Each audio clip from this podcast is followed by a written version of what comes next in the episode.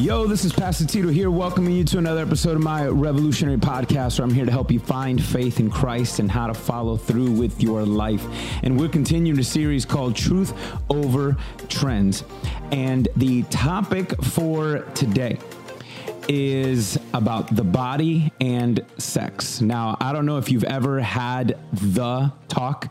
I don't know if your parents had the talk with you or if you've had to had the talk, but I recently heard a great way of viewing it. Instead of seeing it as one single talk to have, you should see this as an ongoing conversation. And regardless of the age, regardless if you are married or single, this is a conversation that we must continually have, especially in the church. And let's see why God wants us to keep having this talk. Right now, we're going to have an opportunity again, not only to be blessed, but an opportunity to bless God, not only through the reading, but through our worship of the listening and pondering and meditating on God's word. And today we're we've been doing a series called Truth Over Trends as we've been looking at and comparing different topics and looking at the truth of God about this topic and comparing it to the trends or what we see in the world today. And so the topic for today is the body. All right? Is the body, not the body like the church body, but the body body, your physical body. And when it comes to your physical body, we're going to look at one specific thing. And what we're going to look at is sex and sexual desires with that body. Now, that must have been the weirdest transition from worship to a word ever, probably right there. I know that was, I think some of y'all might have got whiplash, but let me just say something, just in case some of y'all are wondering. I'm like, uh oh, like, you know, here, I got my kids in the room, and so I, if I feel comfortable with them, hopefully, uh oh, what happened there? Hopefully, you feel comfortable with yours here, okay? Because this is one of those talks that all of us still need to have. All right, so if you're single, I'm telling you, you're gonna get something. All right, if you're in school, you're gonna get something. You're an adult single, you know, divorced, married, this is something for everybody. But this is important because, especially, and I know it and I've seen it, lived it, and living it with my kids, that man, this is something that our kids are, and everybody, no matter, I mean, to the youngest, they are exposed to the, the trends or the ways of this world regarding this at an earlier and earlier and earlier age. So let me just be real. This is a talk, and not just a talk, but a conversation that we need to have regularly because this is not if are, are my kids having, no, they are. The question is, if you're a parent, are you a part of the conversation? Because they're already having it. That's an important one. But if you don't have kids, again, this is gonna be good for you too. And the reason why this is something that is so important, because we just sang it a minute ago, right? That we may live a life that blesses God. And this is one of many truths that we can grab onto to be able to understand. Because listen, a proper theology or a better theology of the body and sex can actually testify to the power of God. All right, and so we're gonna show you that as we move on. And so today we're gonna look at, if you have your Bibles, you can turn to First Thessalonians chapter 4. Now, let me just kind of give a heads up for some of you guys uh, we have for the longest time because when we were on online covid shut down everything uh, everything was online. And so there was a there was something that we used to do at least i used to do in our services in english that we stopped because you had to stream it on your phone right? You, and so you needed your phone for something. But for those of you if you're online you're watching it well i think we might have an issue with youtube but if you're watching it on a laptop and you got a free phone or something extra or you have a laptop next to you or anybody here if you're in house you got a phone um, I'm bringing back a digital notes that we have on our website. So if you go to tabernacleofgod.church, tabernacleofgod.church, and you just kind of scroll, you're going to see something that says message notes. And there, not only do I have the Bible verses that we're going to use today and some of the bottom lines, things for you to fill in. So that way you can, you know, and add, place that you can add and you can email your notes to yourself. So I definitely want to take a second. If you don't, if you have that, if you have your free phone, definitely encourage you guys to take notes because hearing something, seeing something, and interacting with it actually all helps in a big way to be able to retain. So, with that, let's read. We're going to look at First Thessalonians, again, chapter 4, if you have it. A heads up with this. This church, um, Paul is writing this church because this church, which was, this is, a letter was written about 15 years or so after the resurrection. So this church actually freaked out. The Thessalonican church freaked out because they thought Jesus already came back. And they were kind of paranoid. They thought the return was over and God left them. I'm like, uh oh, he missed a few of us. I don't know if anyone's ever been left behind by a parent or something. You know the feeling. All right? That's what they thought. This was worse. They, they imagined Jesus forgot them. But so they go and write a letter to Paul because if anybody would have gone, on the with the second coming, it would have been Paul. And so they want to say, Paul, are you still here? So Paul writes a letter back. You imagine the party they must have. Oh, Paul's still here. Okay, guys, calm down. It's okay. Paul's still here. So that must have mean it didn't happen. And so Paul goes and encourages them. The reason why I mention that is because when you read the book, which I encourage you, read the whole letter. First Thessalonians, you can read in probably 10 minutes or less. He talks a lot about Jesus' return because of that. I was like, guys, listen, when it happens, this is going to happen. Trust me, you're not going to miss it. All right, you're going to know when it happens. But don't get so caught up because we don't know when it's going to happen. But we do know how we should live until that moment. And so he focuses and helps that church to understand that. Notice he says in verse 1 of chapter 4, I'm going to read it to you guys. Verse 1 and 2, he says, Additionally, so if you finish chapter three, he kind of says this amen because this point that he was trying to make, he kind of already made it. But he says, Oh, and uh, by the way, before I leave you, before I wrap this up, you know, he's writing a letter. So he's not going to like start over. He can't backspace, right? And so he says, Listen, one last thing. Let me mention this. Additionally, then, brothers and sisters, we ask and encourage you in the Lord Jesus as you have received instruction from us. Notice on how you should live and do what? Please God. Like you know how to please God, how to live a life that pleases God, how to live a life that blesses God. By the way, you are doing it. So I love that phrase. Guys, listen, this is a great church. You guys are doing a great job. I, I want you to know what I'm about to say doesn't mean you're not. I know you are. But he says, listen, you are doing it, but do this what? Even more. Guys, that's a great word for all of us here because if you're special, let me talk to a, one of the, you know, a veteran. Well, you've been following Jesus for a while. Listen, there's no finish line on this side of heaven. Okay, there's no finish line of discipleship on this side of heaven. We are called to continually pursue Christ and grow more and more and more. So that's what he's telling them is as you guys know this, let me just encourage you on how to not only you're crushing it, here's how you can even do it better and don't settle. Don't, you know, keep going. And he finishes by saying, "For you know what commands we gave you, key word, through Jesus." This is something that Jesus himself has spoken and showed us. So this is important. So this is where we're going to pick up right there because he goes then specifically on explaining how can we live a life that pleases God. And so let's pre- read. We're going to read all the way through from uh, verse 3 all the way through 8. So here he goes.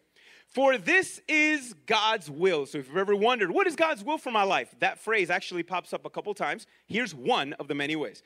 For this is God's will your sanctification, that you keep away from sexual immorality, that each of you knows how to control his own body in holiness and honor, not with lustful passions, like the Gentiles who don't know God this means one must not transgress against and take advantage of a brother or sister in this manner, because the Lord is an avenger of all of these offenses, as we also see previously, and told you, and look at this word he says, we've warned you guys this. For God has not called us to impurity, but to live in holiness. Consequently, anyone who rejects this does not reject man, but God, who gives us his Holy Spirit. So, a key word here, as he's saying, how can we live a life that blesses God? He says, Well, let me tell you what God's will for your life is. And his will means his desire. This is what God wants for us. And what does he say? This is what God wants for us sanctification, not sexual immorality. And it's interesting that Paul brings those two words together because both sanctification, sexual morality, those are two those are two roads that are going in the complete opposite direction, guys. You cannot be in one and in the other and make it in, you know, and, and arrive at the same destination. You can't. It is one or the other because they both at their heart, they are the complete opposite. And just so you know, I mean, I, I, like giving definitions because that way, when you read, especially, I'm, I'm, talking to the church now, I love giving definitions regularly. So that way, when you read the Bible next time and you see that word, you already got some context. So every time you hear of sanctification, let me just tell you what that is. Sanctification is the process of becoming more like Jesus. Sanctification means growing in your faith. That's what that means. It is all, if you're a believer in Christ Jesus, you know that's what you want, right? I want to grow in my faith. I want to know how to follow God better. I want to overcome certain things. Sanctification, guys, is the process of being liberated from sin and liberated from old ways of thinking, old ways of feeling, old ways of living. Sanctification is a process of freedom in Christ. That's what that is. That's what sanctification is, and that's God's desire. This is what He wants. In essence, He's saying God's will is for you and Him to get closer right? That's his heart for you. He loves you and he wants you to encounter his love more and more and over and over again. This is what he wants for you. He wants what's best and he knows what's best. It's him. That's sanctification. The process of sanctification is it molds us to be more like Christ, and Christ is selfless. Jesus did not come to serve, but to what? If you know, be served. And so to be more like Jesus means, again, like we said earlier today, that I may decrease so he may increase. It is becoming more selfless, more Christ centered. Here's the thing about sexual immorality sexual immorality, according to what God has described, is a complete opposite. It is not becoming more like Christ. Sexual morality, left untamed, actually helps you to become less and less like Christ. Because, because in sexual morality, it is all self centered, it is all about you. It is about your feelings, what you want, the way you want it. It is all about you. And it's not becoming selfless, it's actually a process of becoming more and more selfish. You see what I mean? They're two opposite roads that do not lead in that same direction. And it's important, guys, because listen, God's will for you is to draw even closer to Him. But you know, the enemy has a will for you too.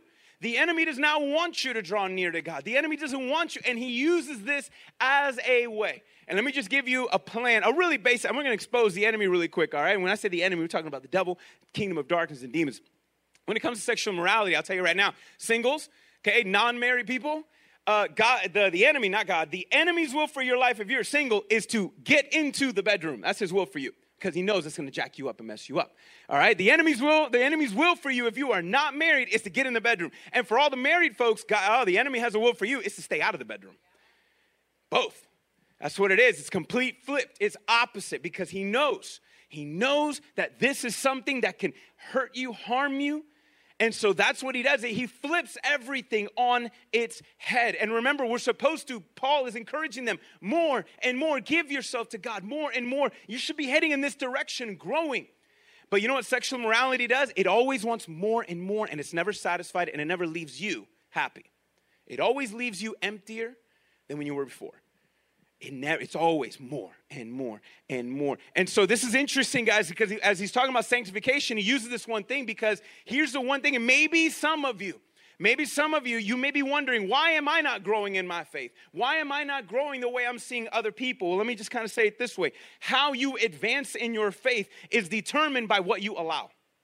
How you advance is determined by what you allow. And so, what you allow in your eyes, what you see, and what you hear, the environment that you surround yourself with, that you allow.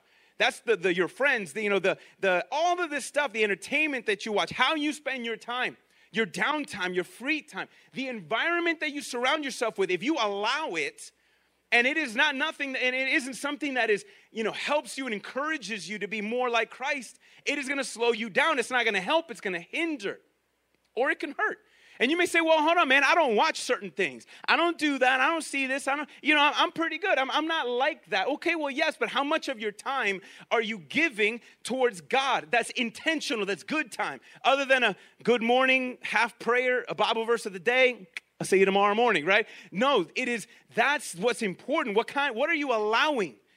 What are you allowing? Because that can help you, but it can also hurt you and understanding. And Paul is trying to help this church and us as, a, as and the Spirit is trying to help us as well understand a key tool, a key phrase that I'm sorry, I, I read the I read the word tool because that's part of the quote.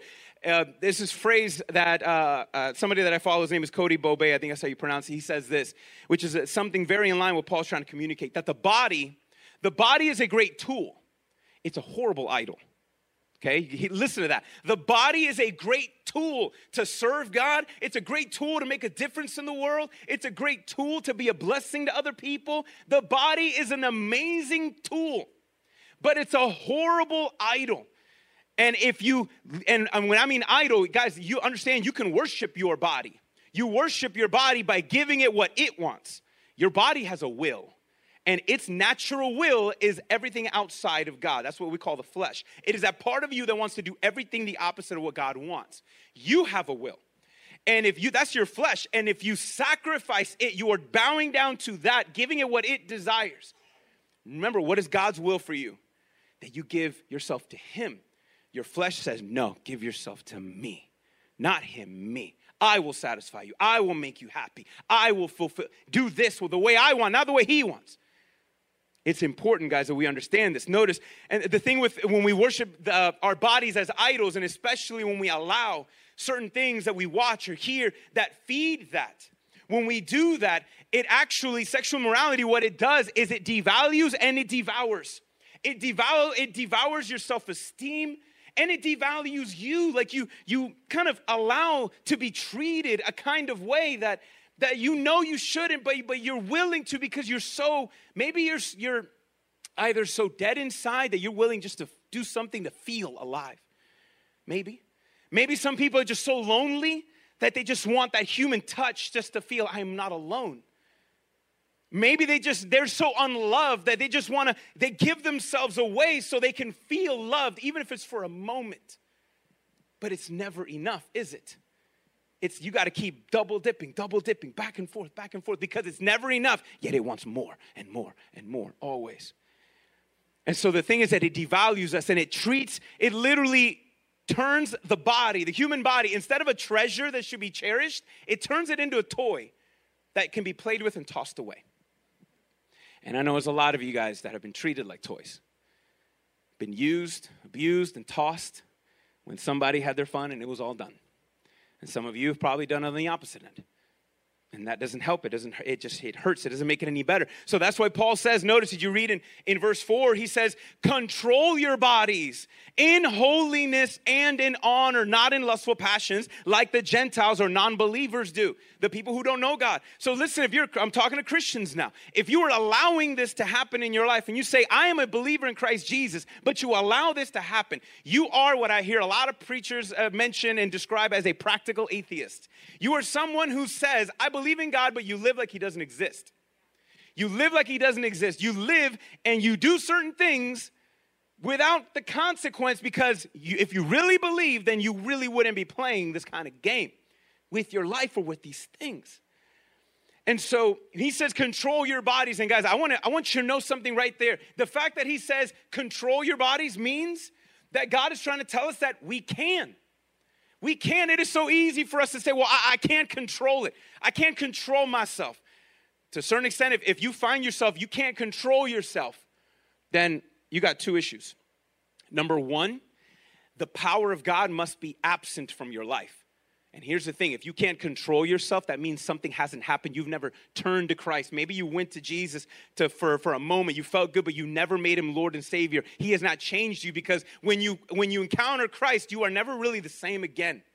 You are never the same. So if you find yourself stuck and I can't control myself, then maybe, maybe that one of the reasons is because it, you, the power of God is absent in your life. And what you need to do is truly come to Christ for the first time, really. Or you are ignorant of the power that is in you already. Like if you can't control yourself, but you are a believer in Christ and saved, then that means you are ignorant of God's power. Because if Paul is saying by inspiration of the Spirit, control, it means you can, not in your own strength, but in the strength of the mighty God that is in you. You can. You can't be, oh, I'm, oh my gosh, I'm, my, my phone, what, what is, no, don't, don't, don't type in that, that, that website. No, don't, don't hit search. No, oh my gosh, what am I doing? Someone stop me. Like you can't control that? So, certain, I want you to know that in Christ we can. That's an important thing there that we can. So that's that is a what. But notice he says, how do we control ourselves in what? In holiness. And holiness means it, it points to God. The holiness of who He is, His ways, that we are learning more and more to align our lives, our emotions, our affections, our feelings, our actions into who He is. Because the only thing that is holy is God. He is not saying control your lives and live a perfect life. That is not what He's saying because let's be real, no one's perfect. We can't do that. What he's saying is more and more align yourself into holiness, into who he is. And I love he, he gives a why. I love that Paul gives a why because it's one thing for me to tell you, don't do it, don't think, don't ah, whatever. And you'll be like, okay, I know I'm not supposed to, but I don't want to not do that. I want to do it. And so you're kind of like, mm, okay. Listen, he gives a why. He says, control yourself in holiness and honor. Meaning, honor yourself. Like when you do this, it's, you know, honor yourself. Don't just, just devalue yourself in that way, but ultimately it's a way of honoring God. Why should we do this? Why should we control our bodies? Because we should want to. I want to grow closer to God because of who He is and what He's done for me. I know and trust Him. I want Him. I want him. And if him means not and avoiding, then so be it. I will count everything as, a, as loss in order to gain Christ. So we ought to do it out of honor for who he is and what he's done. And not, notice he says, control your bodies in holiness, not in lustful passions, meaning don't let your passions control you. Because let's be real, there's a, there's, there is freedom when we surrender to Christ, but there's slavery when we surrender to our flesh and the opposite ways. You are not in control. You are out of control. Something is controlling you. And that's what sexual immorality does if we're not careful. So, what we have to do is learn to how do we control our bodies in holiness? Feed, feed. We got to feed on the love of God and starve the lust of the flesh.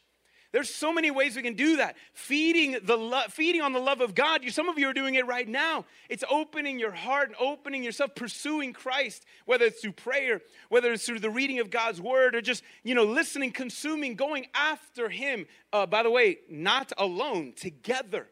It together as believers in Christ is part of it. We're supposed to do it together. So we're supposed to feed on that love, feed on the love of God from each other. Remember, this is the environment that we can allow. We ought to feed on God's love directly and indirectly through brothers and sisters in the faith. It's important. We do that and then starve the flesh. Starve the flesh. You know you don't need to be looking at certain shows. You know you shouldn't. If I do that, I have to fast forward this a million times. Listen, I, all right, the music you listen to, the different things, the environment that just kind of, this is where you put yourself in. There's things that we can control. We need to learn to starve our flesh. Of course, you're going to keep falling if you are feeding your flesh and you're starving your spirit.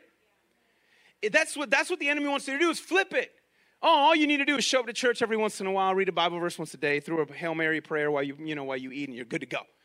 Okay? No, man, you are starving. That's why you're, you're so weak and you can't control yourself because you are giving yourself to the very opposite thing. Feed the feed on the love of God, on His love, and starve the lust of the flesh. And as a church, we ought to be that kind of community that people can just kind of be encouraged and eat. Did you notice that he kind of brought something up a little scandalous? He actually said, he notice he says, do not take advantage of or transgress against brothers and sisters, for God will avenge these offenses. Like he's saying, uh, this is a church wide thing. Apparently, there must have been some news that there was some people, a guy or a girl, all right, or both, who knows, that um, instead of loving one another inside of the church, they were lusting over each other, all right? And he was like, because that word he says take advantage. He's like saying exploit. Apparently, either this was happening in other churches or in this one, but apparently inside of the church, people were exploiting others sexually. They were kind of, they were running through that church membership. Okay, that's what they were going. They were just kind of running through it. And I said, uh, no, no, no, no, no. We're supposed to love one another, guys, not lust over each other. That's not how it goes. No. And it matters. And notice Jesus said, his Holy Spirit was saying right here, Christ will avenge these offenses. I'm, we've warned you about this. That's a heavy word. Why would God care so much about what happens inside of the church? Because what happens inside of the church is going to, it, it determines and it, it influences those that are on the outside. Jesus says, Your love for one another as believers in Christ will, others will see that you are real disciples and they will come to know me.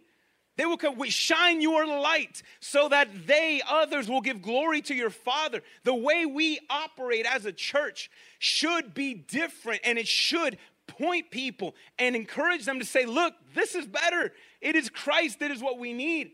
But if people inside of the church are living like those outside, you ain't got nothing different to offer. If those inside of the church are living the exact same way as everybody on the outside, I'm like, all right, what's the difference? There's no difference.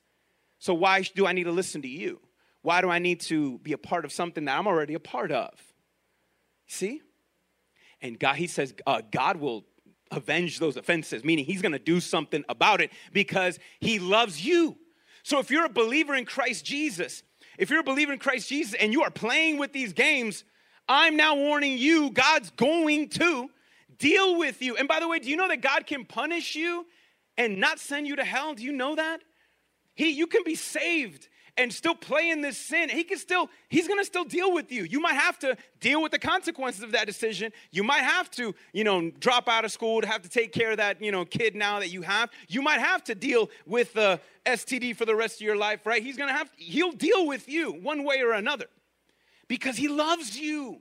And again, his will for you is to grow in sanctification. If you're gonna go the opposite way because he's a good dad, he's gonna come after you to say, This way, even if it's tough love.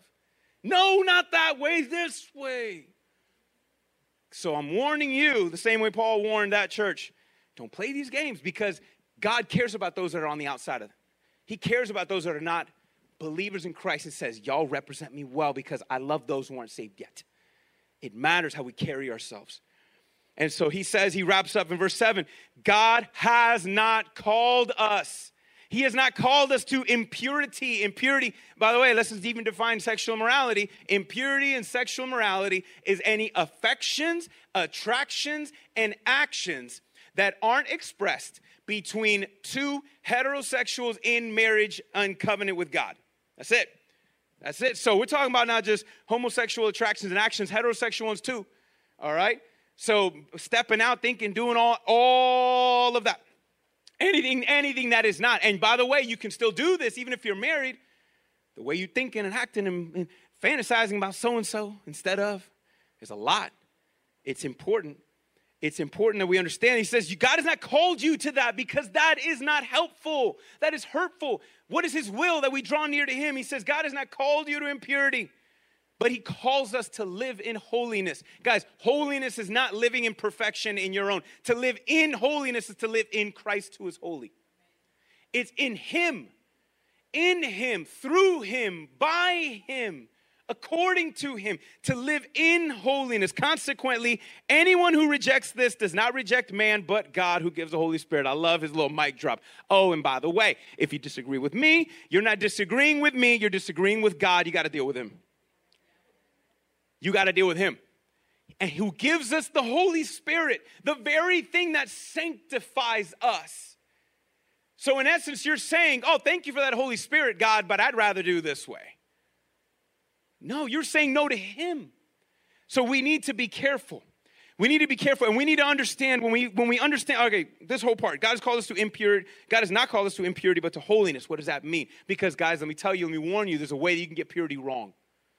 There's a way that you can get purity wrong, and there's a way that people in the church have gotten purity wrong, thinking they were doing it the right way.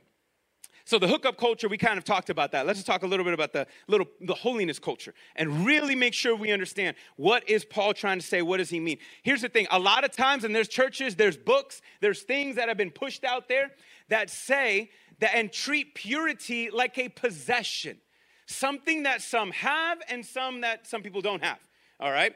I kind of I, I read one of those books. When I was dating, I was dating heavy in the purity culture back in the 90s and, and the early 2000s.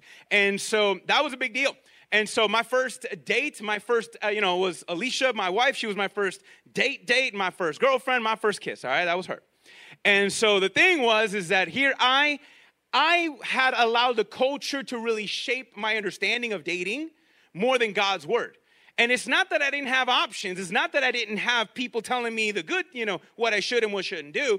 I'm just gonna be real. I allowed the environment, I allowed the world environment to shape and mold my thinking, her as well. And so we made a lot of mistakes when we were 14 and 15. I mean, what are two 15 year olds gonna do with um, unsupervised and lack of knowledge? They're gonna get in trouble, okay? So that's what happened. I'm being real. So uh, that's what happened. So we had to break up. We had to do this, and we had to, you know, find that healing and restoration and get right. And at that moment, my parents did something that I would have done. So no shame on mom. I know you're watching. All right, no shame, because I would have done the same thing. Here's my son. He has an issue. You know, he he didn't get it right. His first time dating. I mean, literally just you know failed. Okay, all every in every which way, checked every box. And so, what does he need? Well, he needs maybe some more encouragement, some more education. So, I got a book, and the book was called I Kiss Dating Goodbye. It was the book I got. All right? And I'm like, what? I'm like, I, my, I, I date one person. All right, I date one person, fail, and then I gotta kiss it goodbye. I'm done. You pulling me from the game? That's it. It's over. Like what? I don't get a try. I don't get a second chance at this. I got it. That's it. You're done. Okay, cut off. Oh my gosh. Now again, I would have done the same thing because that was the number one selling book around that time, which pushed this big purity culture because the hookup culture in the 70s and 80s with high te- you know, teenage pregnancies and this and that and STDs was skyrocketing. So the church was like, oh, we got to get kids and we got to get our kids to stop doing stuff. And so they pushed it and they overemphasized purity. By the way, uh, I don't recommend that book. The, the author of that book, that I kissed Dating Goodbye, has renounced that book, pulled that book, is now an atheist. So, not a good thing. Anyways, he was a Christian, by the way, when he wrote that. He said he was. So the thing is that the, here's how you can get holiness wrong. And I had to unlearn a lot of this because holiness was pushed as a possession. You have it or you don't. Okay? And usually purity was always pushed with virginity. All right? So if you're a virgin, you're pure. If you're not, you can pretend to be pure again and start over again from here on out, you know, kind of like a new starting line, right? But that was hard for some people because they didn't. Once you have it, you have it. Once you don't, you don't. There's no kind of going back on that. There's no reversing that. It is what it is. And so when purity is a possession, then you can become overly consumed by it. You can be consumed by it. You can actually turn purity into an idol. Do you know that? Do you know that purity, your virginity, can be an idol? For those, let me just be real. Because there were some people that were so like, I have this, some don't. Sexual morality turns you self, makes you very self centered. It's all about you if you're not careful with purity and, and your holiness and virginity, you can become very self righteous. See, I, I don't do those things like so and so does. I don't do like him or her. Hmm, I, it can be, if when purity becomes an idol, you are self righteous now. You think you're better than everybody else because you haven't done stuff. Let me warn you do you know that you can be a virgin and still have a body count? Let me explain body count. Body count is a phrase that means people that you have been with, slept with. Okay? That's a thing, by the way. If you've ever heard parents, you go, oh, yeah, I got a body count. That doesn't mean that's their high score on like Call of Duty. Okay? That's not what that means. All right? It's not a video game thing. This is real life. Okay? A body count is a number of people that they have been with. okay? Here's the thing do you know that you can be a virgin still have a body count according to Jesus? Jesus said, you've heard it said, don't commit adultery, meaning don't sleep around with anybody that's not your spouse. But I tell you, if you've even thought about somebody or something, it's like you did it in your heart. Meaning, if you've ever done one of these, mm, oh, that's it, done, you did it, okay? Over, you did it. If you ever just realize, well, okay, it's done. Yeah, scratch, Ekis, all, all over, you did it, you're done, you failed, all right? Guys, that means you can be a virgin and still have a body count. And our body counts are astronomical if you think about it. It's huge. And this is this matters. And so the thing is that you can't view purity as a possession because guess what? You never had it. You've never had it. We are all born fallen sinners. None of us are pure. You have never had it. Purity is not a possession, it's a process. That's what it is. That's what sanctification is. This is why Paul would constantly say, This is who I was. Past tense, because sanctification starts when you get saved. When you call on the name of Jesus, you are no longer the same. That is the old you. Yeah, that was you, but that, that person is dead and crucified on the cross. It's over. That's my old me. And sanctification starts at that moment. And so Paul would use phrases I was this, no longer. And he would use other phrases I am being, I am becoming, I am growing. That is sanctification, is that process. And then Paul would eventually say things like, and then I will be. Future tense. When Christ returns, this is what I will be. Sanctification is the process from what I was to what I will be the entire way. Purity is a process. It is a path that Jesus paved with his blood that all of us can and should continue on and walk on more and more. It is a process. But I want you to know that that's what that's the call that God wants. God wants to say, "Look, go on that road. Go this way." Look, I've, I've heard this said many times. Jesus did not save us from our sins so that we can keep swimming in them. Hear that, please. I've heard that said a lot of times. Jesus did not save us from our sins so that we can keep swimming in them, boom, backstrokes and all that stuff. I was like, no, it is so that we can get out of that pool and on a different path it, towards Him. This is what Paul is trying to remind them, and that we ought to be encouraged to do the same thing. That we may understand it, because when we see it not as a possession, but as a process, this is something for all of us, not just some of us. And we need to move forward in this because, listen, purity, when you get it wrong, has bad promises. Here's what people would say. Here's how you view it wrong. If you suffer, uh, this is all for all my single folks, ready? And uh, you know, my single folks and married folks. If you just suffer and and and forget, you know, any of your temptations to want to do this and think of that, just just suppress those feelings, suffer. Because if you suffer and suppress, God will give you a great spouse and he'll give you great sex if you suppress all those things. Like a promise. Look, show me the verse. Show me the verse where that, that promise is. Show me the verse. There's not. And a lot of people think, see, that's very if and then, very look, God, I'm gonna do, and because I do, you better coming through. Do you know how many people have been disillusioned? Because I was like, I saved myself, I saved myself, and they see a great person. Uh oh, so and so is, oh, they're a great person and all, but they've messed around. I deserve better. I deserve better than that. Self righteous. You see how that goes? It's, it's, it's false. It's that false sense. And, and it's a bad promise. Like you think, oh, this is what I'm waiting for, is what I'm waiting for. No, a great spouse isn't something that's received. A great spouse is something you ought to be and grow in. You ought to be that great spouse. And then that promise of bad, of, you know, of great sex too, that's a horrible promise. Like, you know how many people have been disillusioned? They put it in this big idea, oh, this is what it is, and they glorify it. Oh, I can't wait for the day. And when my honeymoon shows up, I can't wait for that day. And then they have zero understanding. They've done nothing. And then they have that moment, and then they start to, wait a minute, this is what I've been waiting for? This was awkward. This was weird. Ew. Oh my gosh. It's like, and then some people like, this isn't that great. It was, oh my gosh, it was kind of traumatizing at first, maybe. Yeah, of course, you're a rookie. You don't know what you're doing.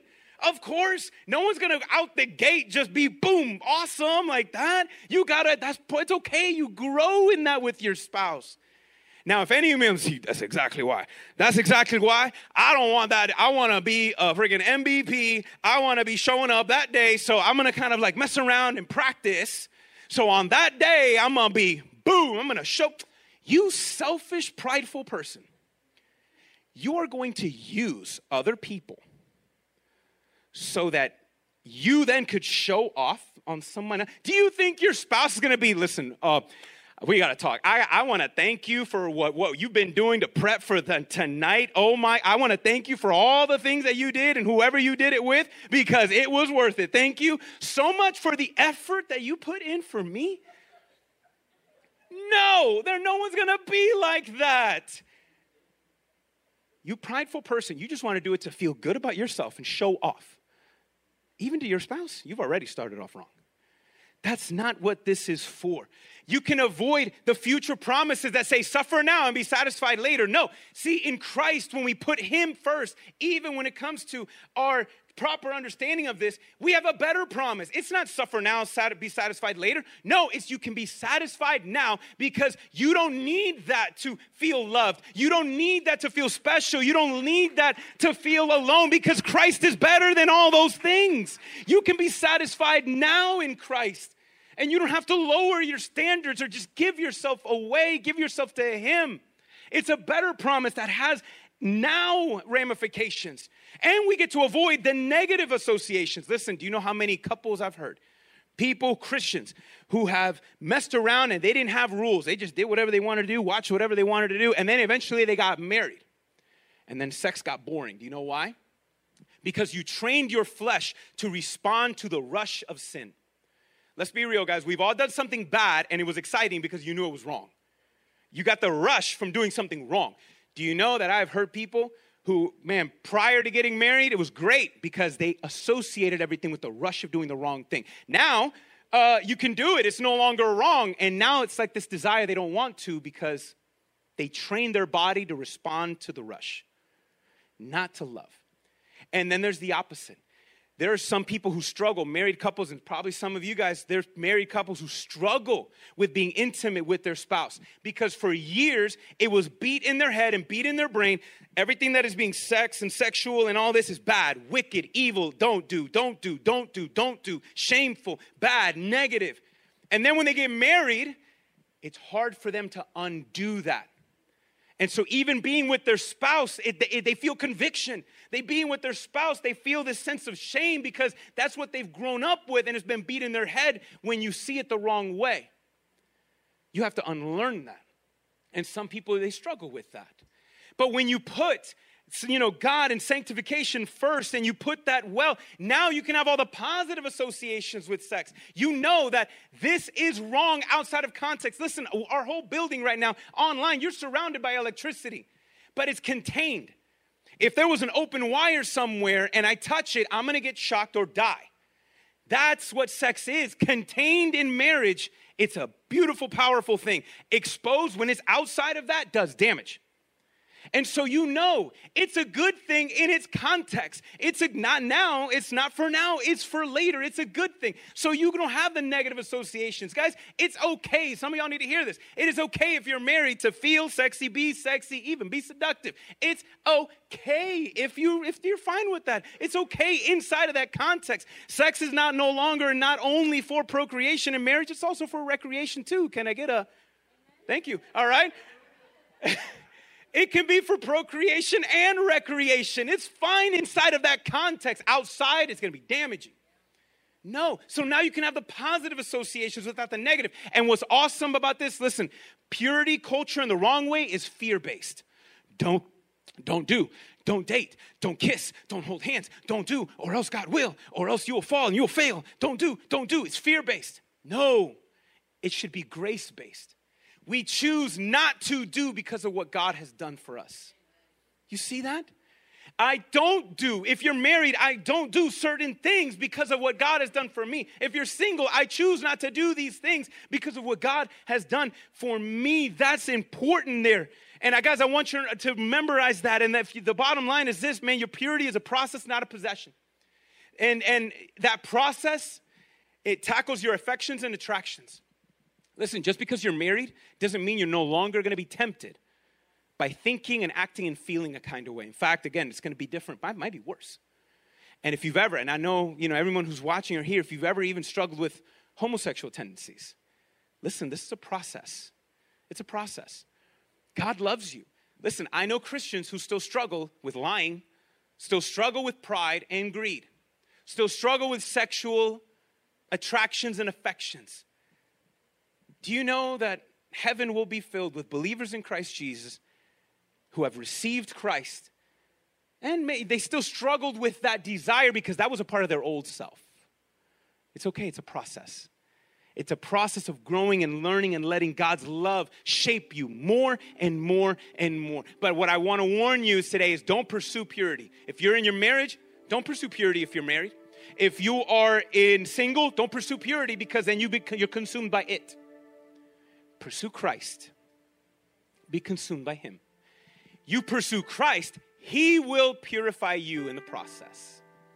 You see that? Pursue Christ, and He will purify you in the process.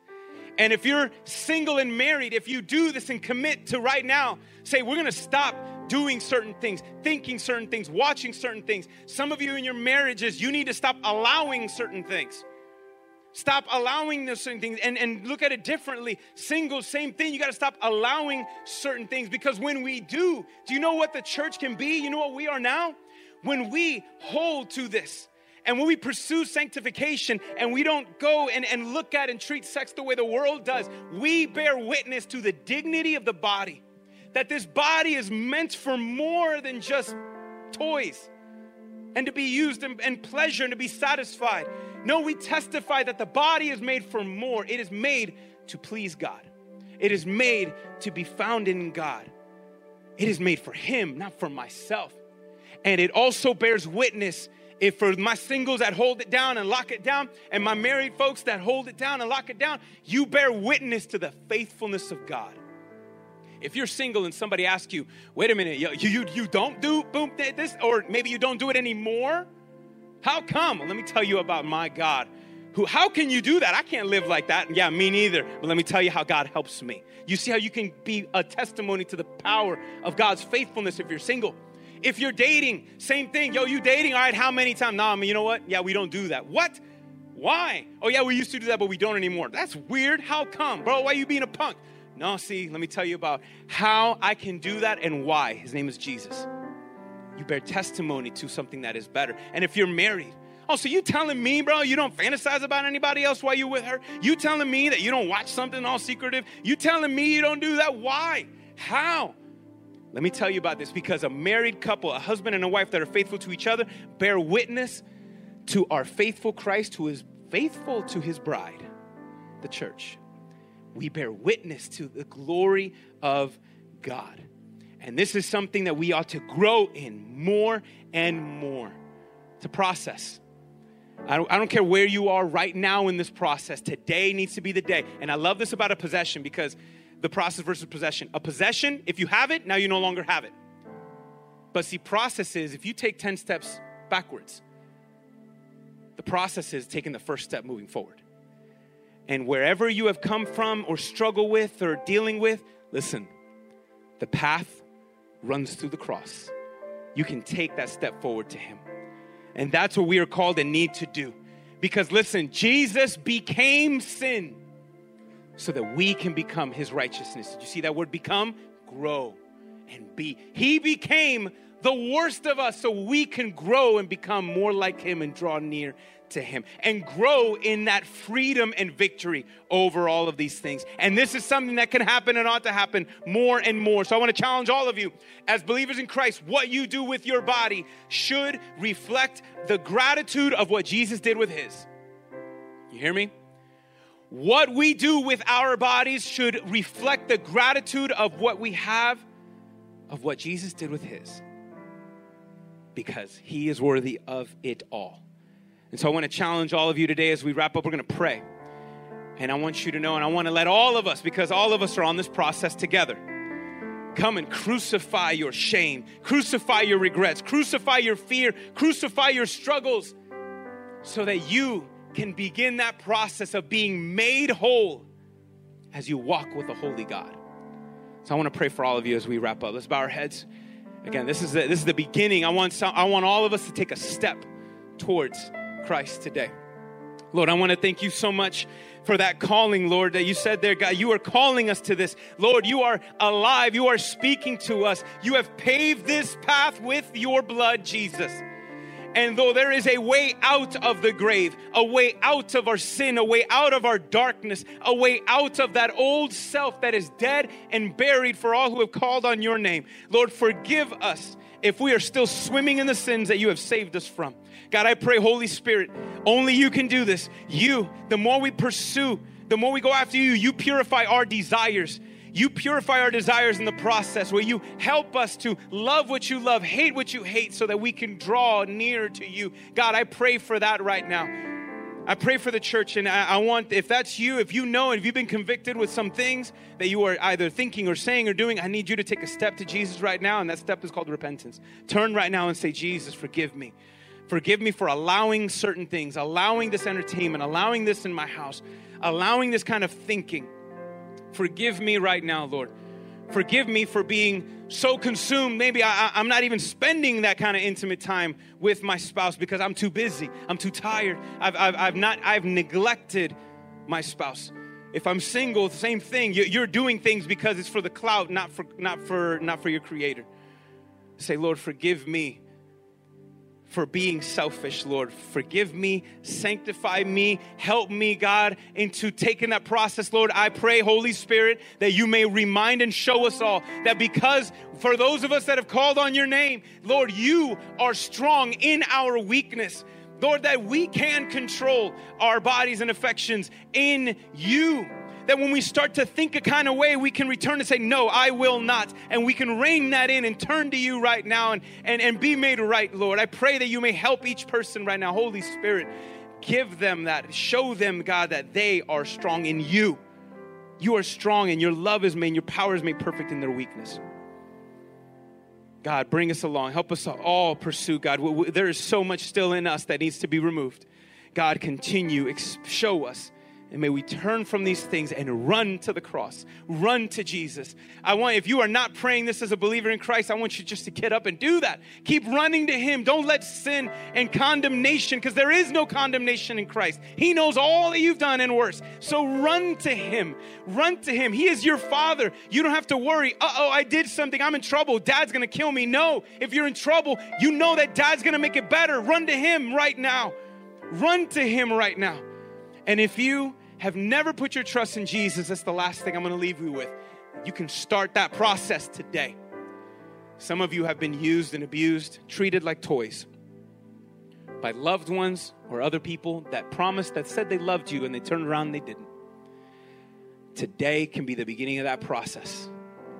Today is the beginning of that process. You can be whole, you can be healed you don't have to carry this shame or regret or burden anymore. Call on Jesus right now.